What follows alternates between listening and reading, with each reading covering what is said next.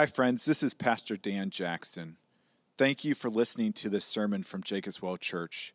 My hope and prayer is that this message will be a blessing to you and lead you into worshiping and enjoying our great and gracious God. With that said, let me encourage you to use this message as a supplement to and not a replacement of a local church. Christ did not establish his church simply for us to consume messages but so that we could be intimately invested in each other's lives as an authentic covenant community. Again, thank you for listening. And if you want more information about Jacobs Well Church, please visit our website at www.jacobswellgb.org. Uh, we will be in 1 Corinthians chapter 16 today. It's page 962 in the Red Bible. Uh, the letter of 1 Corinthians has been such a timely study for us as a church. Uh, we started it back in January, and to be honest with you, the original reason that I chose First Corinthians is to address uh, what's going on in our country right now in terms of kind of a sexual revolution. And First Corinthians did that. But First Corinthians did so much more than that. Because back in January, uh, we could have had no way of anticipating what would happen this year. Uh, we could have no way of anticipating the coronavirus that has popped up. And what we had saw, if you remember at first, was there was a lot of cases in Italy, a lot of people dying in New York City as well. And so people were afraid. They were afraid of dying.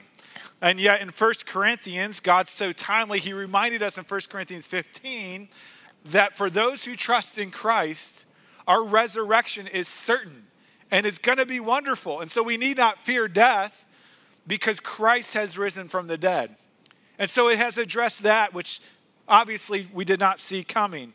Not only that, but as people started to have discussions about masks and social distancing and the danger of coronavirus, and opinions started to be formed, and strong opinions started to be formed, First Corinthians reminded us on multiple occasions to put aside our preferences in order to love our brother and sister in Christ. As we started to return to the church, and as we struggle and wrestle together to get reconnected and re involved, First Corinthians, again, in multiple messages, reminded us that God has given each and every one of us a spiritual gift for serving the body of Christ, for the building up of the body of Christ, the church. As many of us linger in isolation, as I talked about, as we linger there to really our own peril, First Corinthians pressed us to connect to community. As Paul, as Paul needed community, so do we need community as well. Now, coronavirus was not the only big thing that happened this year uh, in our community, but also the boiling up of racial tensions.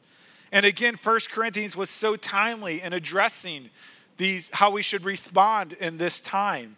1 Corinthians 13 reminded us that we are to love one another, that we are to be patient, that we are to be kind, that we're not to be self-seeking, that we're not to be easily angered or rude or insist on our own way.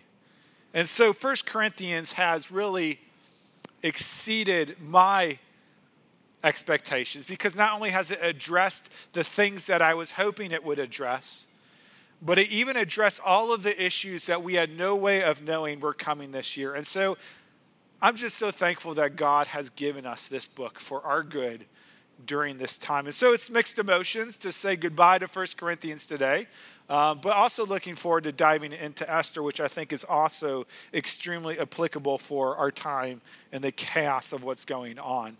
And so today we're going to be looking at Paul's final words to the Corinthians. And uh, I would probably argue to you that as a preacher, I may appreciate Paul's final words more than the general public. And the reason is, is because in seminary and preaching class, we were taught that the last words are really the words that are going to stick with people. That's where you want to give your final exhortations, your final encouragement, your final reminders is in the conclusion. But I'd also say the reason why um, I, I, really appreciate the last words, uh, which we can so quickly gloss over, is, is because, well, I'll put it this way. So when I listen to sermons by other preachers, which I do quite a bit, um, I think there's a temptation when they end the sermon to shut it off and skip that final prayer.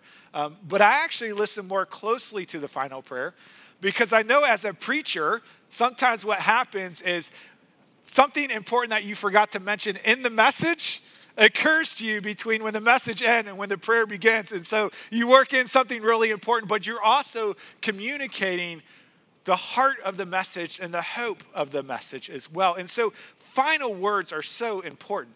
Um, 1 Corinthians chapter 15, the previous, is definitely the pinnacle of the book, the resurrection of Christ. But Paul's last words here are so valuable to us as a church for this reason is that they teach us how to not only survive as a church, but to thrive as a church.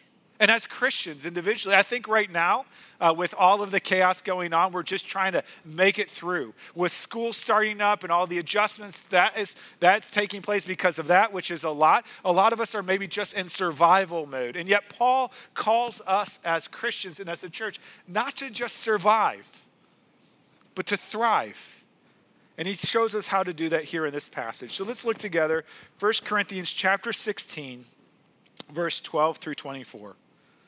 This is God's word. Now concerning our brother Apollos, I strongly urged him to visit you with the other brothers, but it was not at all his will to come now. He will come when he has opportunity. Be watchful, stand firm in the faith. Act like men. Be strong. Let all that you do be done in love. Now I urge you, brothers, you know that the household of Stephanas were the first converts in Achaia, and that they have devoted themselves to the service of the saints. Be subject to such as these, and to every fellow worker and laborer.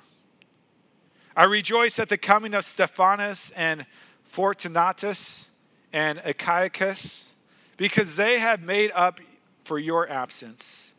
For they refreshed my spirit as well as yours. Give recognition to such people. The churches of Asia send you greetings, Aquila and Prisca, together with the church in their house, send you hearty greetings in the Lord. All the brothers send you greetings. Greet one another with a holy kiss. I, Paul, write this greeting with my own hand. If anyone has no love for the Lord, let him be accursed. Our Lord come. The grace of the Lord Jesus be with you. My love be with you all in Christ Jesus. Amen. Let's pray. Lord, we do give thanks for your word that has been so timely over these past eight months, God. Uh, you ordained this before the creation of the world for our good, and we are so thankful, Lord. We pray, God, continue to teach us from this book, Lord, that we might not just be surviving, but thriving for your kingdom. We pray this in Jesus' name. Amen. If you've been around during this series in First Corinthians, uh, you may remember that Corinth was a very messed up church. Uh, maybe the most messed up church in the whole world at that time. Probably a very frustrating church to shepherd and to minister to, as the Apostle Paul did. But the Apostle Paul loved the messy church, and so did God. And so Paul chooses carefully his final exhortations and encouragement and teaching to the church. And they're beneficial for us today because we too are a messy church. We too don't have it all together. That's right. Amen. We are a messy church.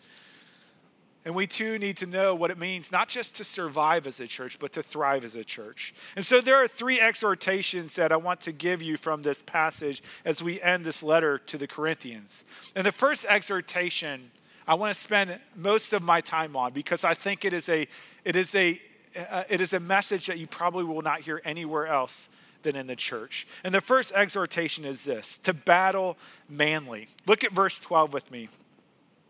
He says, Now concerning our brother Apollos, I strongly urged him to visit you with the other brothers. and I love this. But it was not at all his will to come to you now.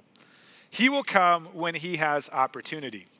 If you remember from earlier in 1 Corinthians, Apollos was another gospel preacher just like the apostle paul and the apostle paul uh, approved of his teaching endorsed his teaching that's why he wants to send them back to the corinthians to minister to them to shepherd them and evidently previously he approached apollos about going back to corinth but it was not apollos' desire to go nor was it the will of God. It was not his providence that Apollos would go back to Corinth. And I think the reason why Apollos did not go back there. The reason why it was not God's will for Apollos to go back is because it was time for the Corinthians to grow up a little bit. They were so dependent on famous preachers and teachers traveling through that it was time for them to take the wheel a little bit, to lead the church, to develop leadership, to mature, and to blaze a trail of faithfulness together. And so Paul goes on in verse 13 and he says, Be watchful, stand firm in the faith, act like men, be strong. Corinth had flattened gender distinctives.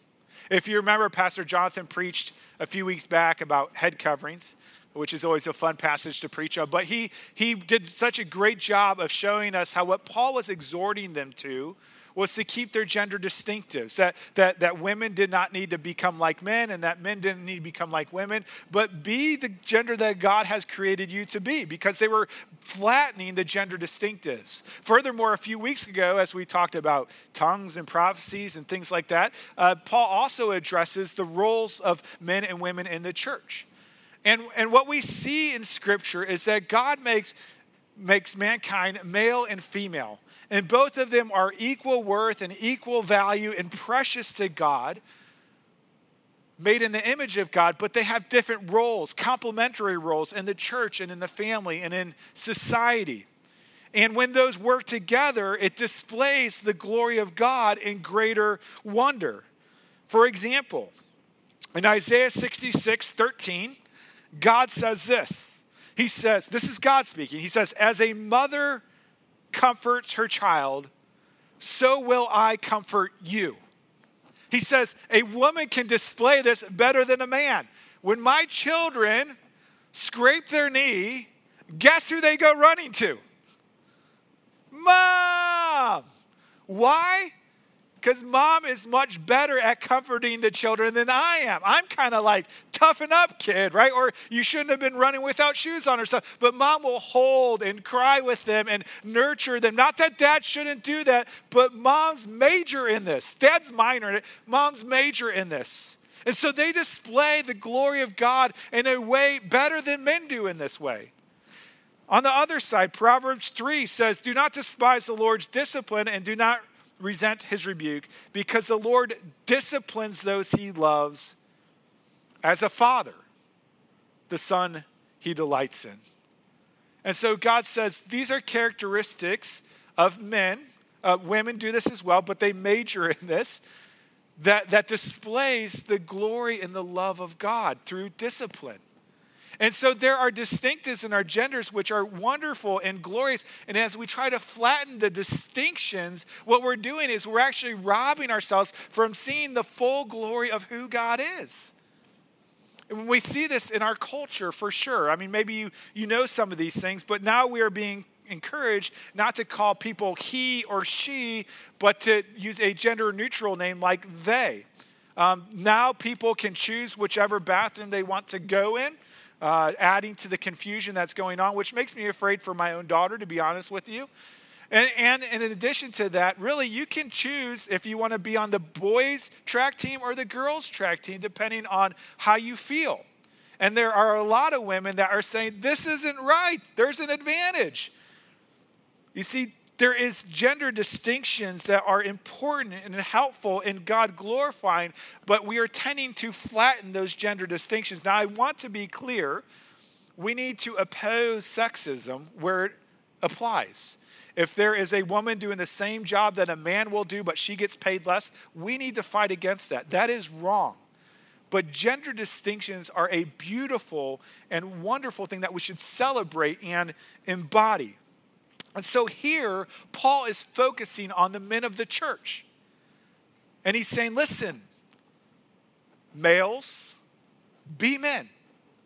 And he starts by giving a bunch of a bunch of encouragement here. So let me just walk through verse 13 slowly. First he says be watchful. In other words, be awake, be vigilant. It's a warning against complacency which leads to destruction.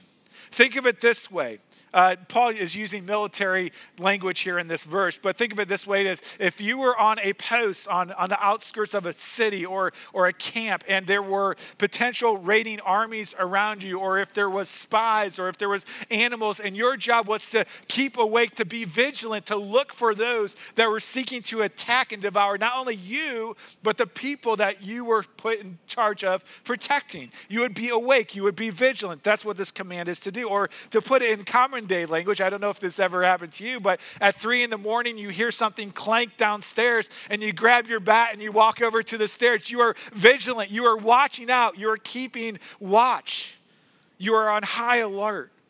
The reality is, we have an adversary constantly seeking to sow destruction. And he is waiting for you to be distracted by work or by play or by complacency to wage war. 1 Peter 5 8 says, Be watchful. Your adversary, your adversary, the devil, prowls around like a roaring lion, seeking someone to devour. You know, we talk a lot here about believing in God, which is good. We should talk about believing in God. But do you believe in the devil? I mean, do you really believe in the devil? Not just like this concept of a devil, but do you believe that the devil is at work in the world today, seeking to sow destruction in your life? Your enemy is not your wife, it is not your boss, it is not your kids. Your adversary is the devil. Seeking to destroy your relationship, seeking to destroy your faith, seeking to destroy your joy. If you don't believe in the devil, the devil has you right where he wants you. And he's winning the war for your heart. Men, we are called to be watchful, watchful over ourselves, our purity of heart, our doctrine the way that we obey God's word. We have to watch over ourselves. We have to watch over our family. I mean, there's a lot of stuff on TV and internet. TV and internet is a great gift from God, but there is so much trash that's, that can be filtered into our home. And, and God's saying, be watchful for those things. Those things can be the scheme of Satan. Not everything. I'm not but, but you have to be watchful on what comes into your household. And we have to be watchful over our church, over the doctrine of our church. If, if we stop teaching God's word, if we give up on the gospel of Jesus Christ, be watchful for those things. Contest those things. There's a battle for faithfulness, not only outside our door, but also in our house, in our church, and in our heart. And so Paul says, act like men, be watchful because your adversary, the devil, prowls around looking for someone to desire. Secondly, Paul says, stand firm in the faith. Again, if you can imagine a soldier standing watch, looking out, being vigilant, being watchful, looking for the intruders, there would be a temptation when an intruder comes to turn and run the other direction. But he's saying, stand firm in the faith, stand firm on the word of God, stand firm against false doctrine, stand firm for the gospel of Jesus Christ. Do not compromise those things. And then he says, act like men. Literally, be manly, be courageous. Fighting for the faith is not easy, it takes courage. It takes courage to say no to sin that you so desperately want to say yes to. It takes courage to say yes to God when everyone else says no to Him. This call to manhood echoes some of King David's final words to his son Solomon. I think we might have them up here on the screen, but it's 1 Kings chapter 2 verse 1 through 4. And it says, When David's time to die drew near, he commanded Solomon, his son, saying, I am about to go the way of all the earth. Be strong and show yourself a man. He says, I'm about to die. Be strong and show yourself a man, which means David knew not only was he called to be a man, but he was also called to impart manhood to his sons. Now, what does it look like to be a man? David continues. He says, Keep the charge of the Lord your God. What is that charge? Walking in his ways and keeping his statutes, his commandments, his rules, and his testimonies, as it is written in the law of Moses, that you may prosper in all that you do and whatever and, and and wherever you turn, that the Lord may establish his word that he spoke concerning me, saying, If your sons pay close attention to their way, to walk before me in faithfulness, with all their heart and with all their soul, you shall not lack a man on the throne of Israel. And so here's the question What makes a boy a man? Is it if he can shoot a deer from 200 yards away? Is it if he can shave? Is it if he can do whatever he wants with girls? Certainly it is none of those things. According to 1 Kings chapter 2, what makes a boy a man is if they read the word of God, know the word of God, and obey the word of God. Manhood is a long obedience in the same direction of faithfulness to the word of God. 1 Corinthians 13, which we studied just a few weeks ago, that's the love chapter. What is hidden in there is so precious to us in this time. It says, When I was a child, I spoke like a child, I thought like a child, I reasoned like a child. But when I became a man, I gave up childish ways. We are called to put aside childishness, to be watchful, to stand firm. Now, being a man after God's own heart, can be exhausting. As a matter of fact, if you are living as God has called you to be men, you will be tired. That should be your expectation. As you are continually pouring yourself out and serving and sacrificing to others, it should make you tired. And so Paul ends verse 13 by saying, Be strong. This can actually be a passive verb, which means be strengthened by the Lord. Now, here's the thing if Paul stopped his calling to manhood here, we would probably just end up with a bunch of, of jerks focusing on the minors and fighting with one another, right? I'm supposed to stand up, be vigilant, be on guard, and so fighting for every little thing, right? But Paul continues in verse 14. And it's so important that this verse 14 is not left out of what it means to be a man. He says, Let all that you do be done in love. This is agape love, unconditional love. Paul says, let all you do, not just some of what you do, but let all you do be done in love. Confront in love, discipline in love, object in love, protest in love, confront in love, serve in love, worship in love, work in love. All that you do, do with love. And so the mark of a man must be a mark of love. Because if you have watchfulness, if you stand firm in the faith, and if you are strong but you have no love, Paul says, you are only a noisy gong. If you want to see what a man is, you don't have to look to John Wayne or Chuck Norris. Because the most manly man to ever walk the face of the earth is the Lord Jesus Christ, who showed great agape love. It was the Lord Jesus who wept over the death of his friend Lazarus. It was the Lord Jesus who welcomed little children. This is what a manly man looks like. It was the Lord Jesus who washed the feet of his disciples that were going to betray him. And it was the Lord Jesus who was faithful to the word of God, the plan of God, to endure the wrath of God upon the cross for our sins. He poured everything out for us. This is the call to manhood. And he did it to save us and to give us newness of life through his resurrection. Darrin Patrick was a pastor in St. Louis and a church planter, and he wrote a book called Church Planter. And he talks about the man, the message, and the mission. That's kind of the big part of it. But he starts this book on church planting with what he calls as an epidemic of manlessness, okay?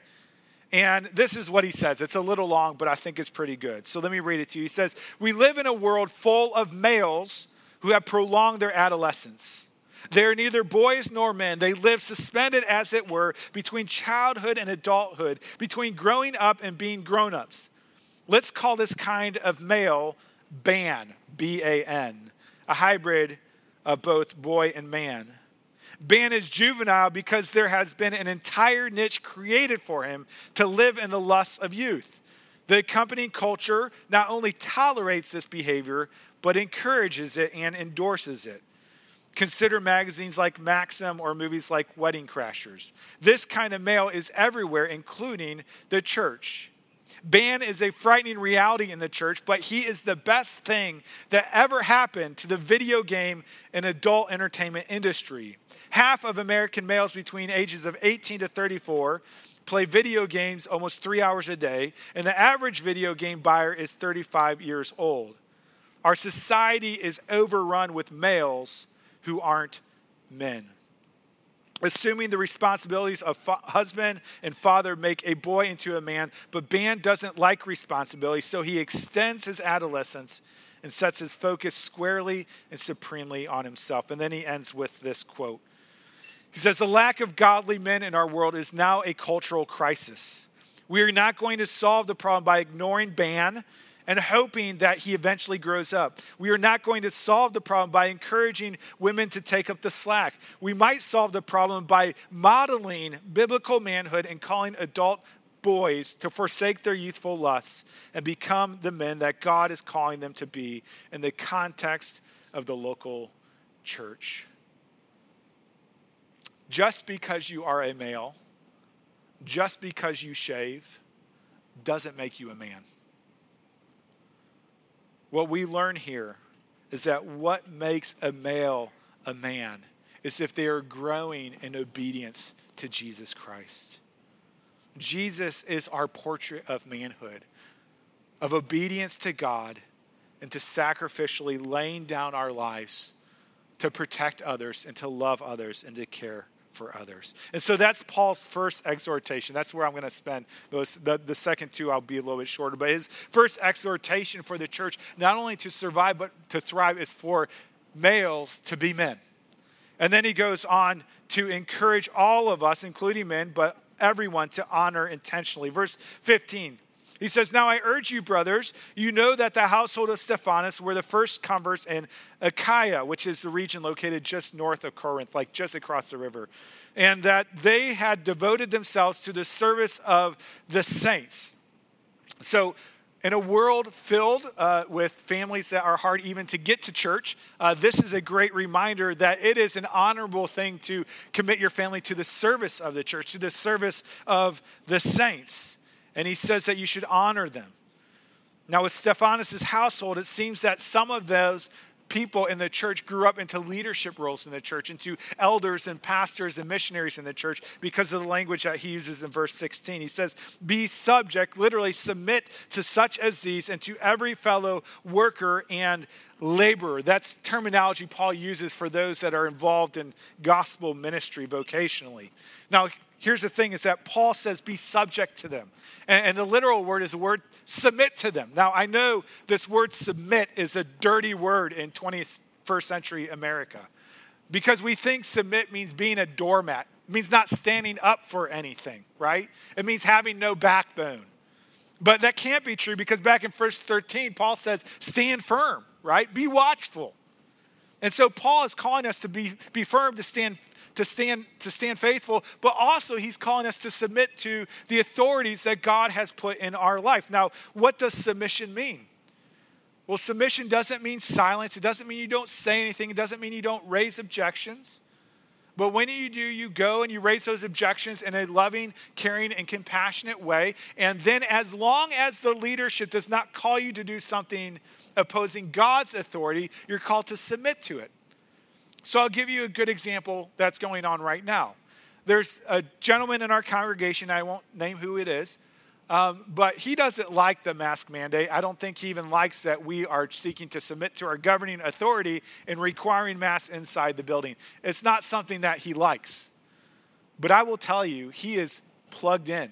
Uh, he is connected to the church. He's helping to build stuff for the church. He is, he is serving in the outdoor service. He is committed to serving the church, even when he disagrees maybe with where we have standed in submitting to the governor's authority. That's what submission looks like in the church to communicate what you are thinking and feeling to your leadership, but also to submit to the leadership in the direction they call you to go, as long as it is not oppositional to Scripture. And so we see here, Paul continues in verse 17.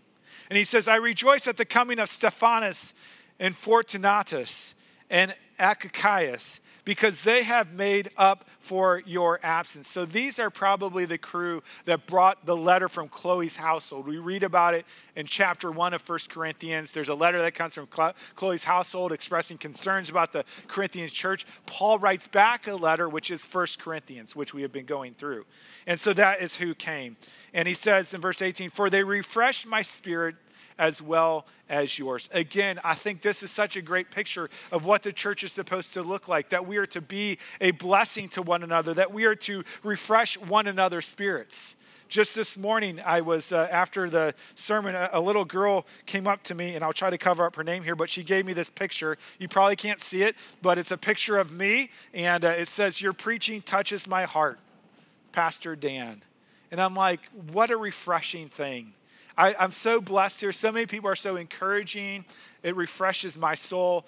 Refresh one another's soul as well. This is what God's people are supposed to do, not just to survive, but to thrive. He goes on, he says, giving recognition to such people. So acknowledge people, saying, Thank you for doing that. Way to go. Good job. Okay?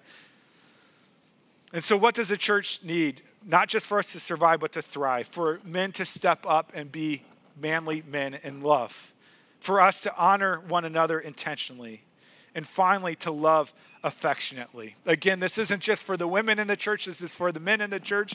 And this is not only exhorted to us in this passage, but it's demonstrated as well. Verse 19, Paul says, The churches of Asia send you greetings. Aquila and Prisca, uh, they were helped plant the church in Corinth. Together with the churches in their house, send you hearty greetings in the Lord. Now, again, this might be a verse we would read over quickly, but one of the issues the Corinthian church had is that they thought they were it. They thought they were the church that all other churches should model themselves after. And I would say that probably occurs in every church in America as well, including Jacob's Well Church. And this is a great reminder that the church is universal and the church loves the church universal. Verse 20 says, All the brothers send you greetings. Greet one another with a holy kiss. And all the high school boys said, Amen, right? I've been waiting for this passage. We're supposed to kiss one another. Well, not so quick. So, in that time, uh, there was actually men would kiss men as a term of affection, and women would kiss women. It wouldn't be across genders, but this was appropriate in their culture. This is how they showed affection to one another. And so, Paul is commanding this to them. For us, it may be a fist bump, it may be a hug. I always love, I know when a hug's over because there's like a double pat, you know, the double pat's like I'm tapping out, time to stop hugging. But this is the way that we show affection to one another. And Paul is saying, listen, show affectionate love towards one another. This is appropriate for the people of God. I remember there was a guy who'd been coming to church here for several years, and he said, I think this church made me be a hugger. And I'm like, What do you mean? And he goes, Well, growing up, we never hugged each other. I've never been used to hugging each other. I don't hug my family much. But then I came here and I started experiencing the love of God in Christ and the love of the saints. And I realized I just want to start hugging people. Now, you may not be a hugger, but here's the point is that God calls us to affectionately love one another. And that's why that fellowship time that we have in the middle service is so precious and so valuable so that we can love one another. Now, Paul continues and he says, The grace of the Lord Jesus be with you. Grace uh, is, is we are grace dependent people uh, grace for salvation, grace for growth in godliness. We breathe the air of grace. And so God is praying more grace upon them. And then he says, My love be with you all in Christ Jesus. Amen. And so Paul uh, is, is, is wishing them, is issuing to them affectionate love in Christ. And I skipped a verse up here. Um, verse 21, let me go back. He says, It says, I, Paul, write this greeting with my own hand. And so, what Paul's doing is he's taking the pen from the scribe who's been writing things down. He says, If anyone has no love for the Lord, let him be accursed, uh, which literally is anathema. And what he's saying is, if there's someone in the church that doesn't love Jesus, put them out of the church. And then he follows the word anathema with the word maranatha, which means, Come, Lord Jesus. And so, if you love Jesus, if you don't love Jesus and you call yourself a Christian and you're not following Jesus, put them out of the church. But if you love Jesus, you will cry, Come, Lord Jesus. Okay, we covered all the verses now. So, let me end with this. It's funny because I told you about how important a conclusion is, and uh, in God's providence, it's been very crazy busy, and I've not been able to think of a conclusion. On the way here, I was praying, Lord, give me a conclusion. Um, and I'm not sure it's a very good one. But if you look on the front of your bulletin, uh, you will see our, our, our logo for 1 Corinthians, and underneath it, it says, Love never fails. And so, you know, I'm sure there's messages that you missed in 1 Corinthians, um, and I'm sure that you didn't remember everything I said. I don't remember everything I said. But this is the message of 1 Corinthians that we need to remember that love never fails and first and foremost, it is the love of God in Christ for us that never fails. No matter how much you have sinned, no matter how far you have strayed, God's love for you in Christ never fails. Christ keeps all whom has been appointed to him by the Father. God's love never fails. But furthermore, we are exhorted to love others. It is hard to do in this time. I just talked to two different people in the parking lot after the first service who are so frustrated with people, who want to give up on people. But God calls us to a higher standard. God calls us to love the unlovely because God loved us when we were unlovely. And so if you remember anything from 1 Corinthians, remember this that the love of God in Christ never fails.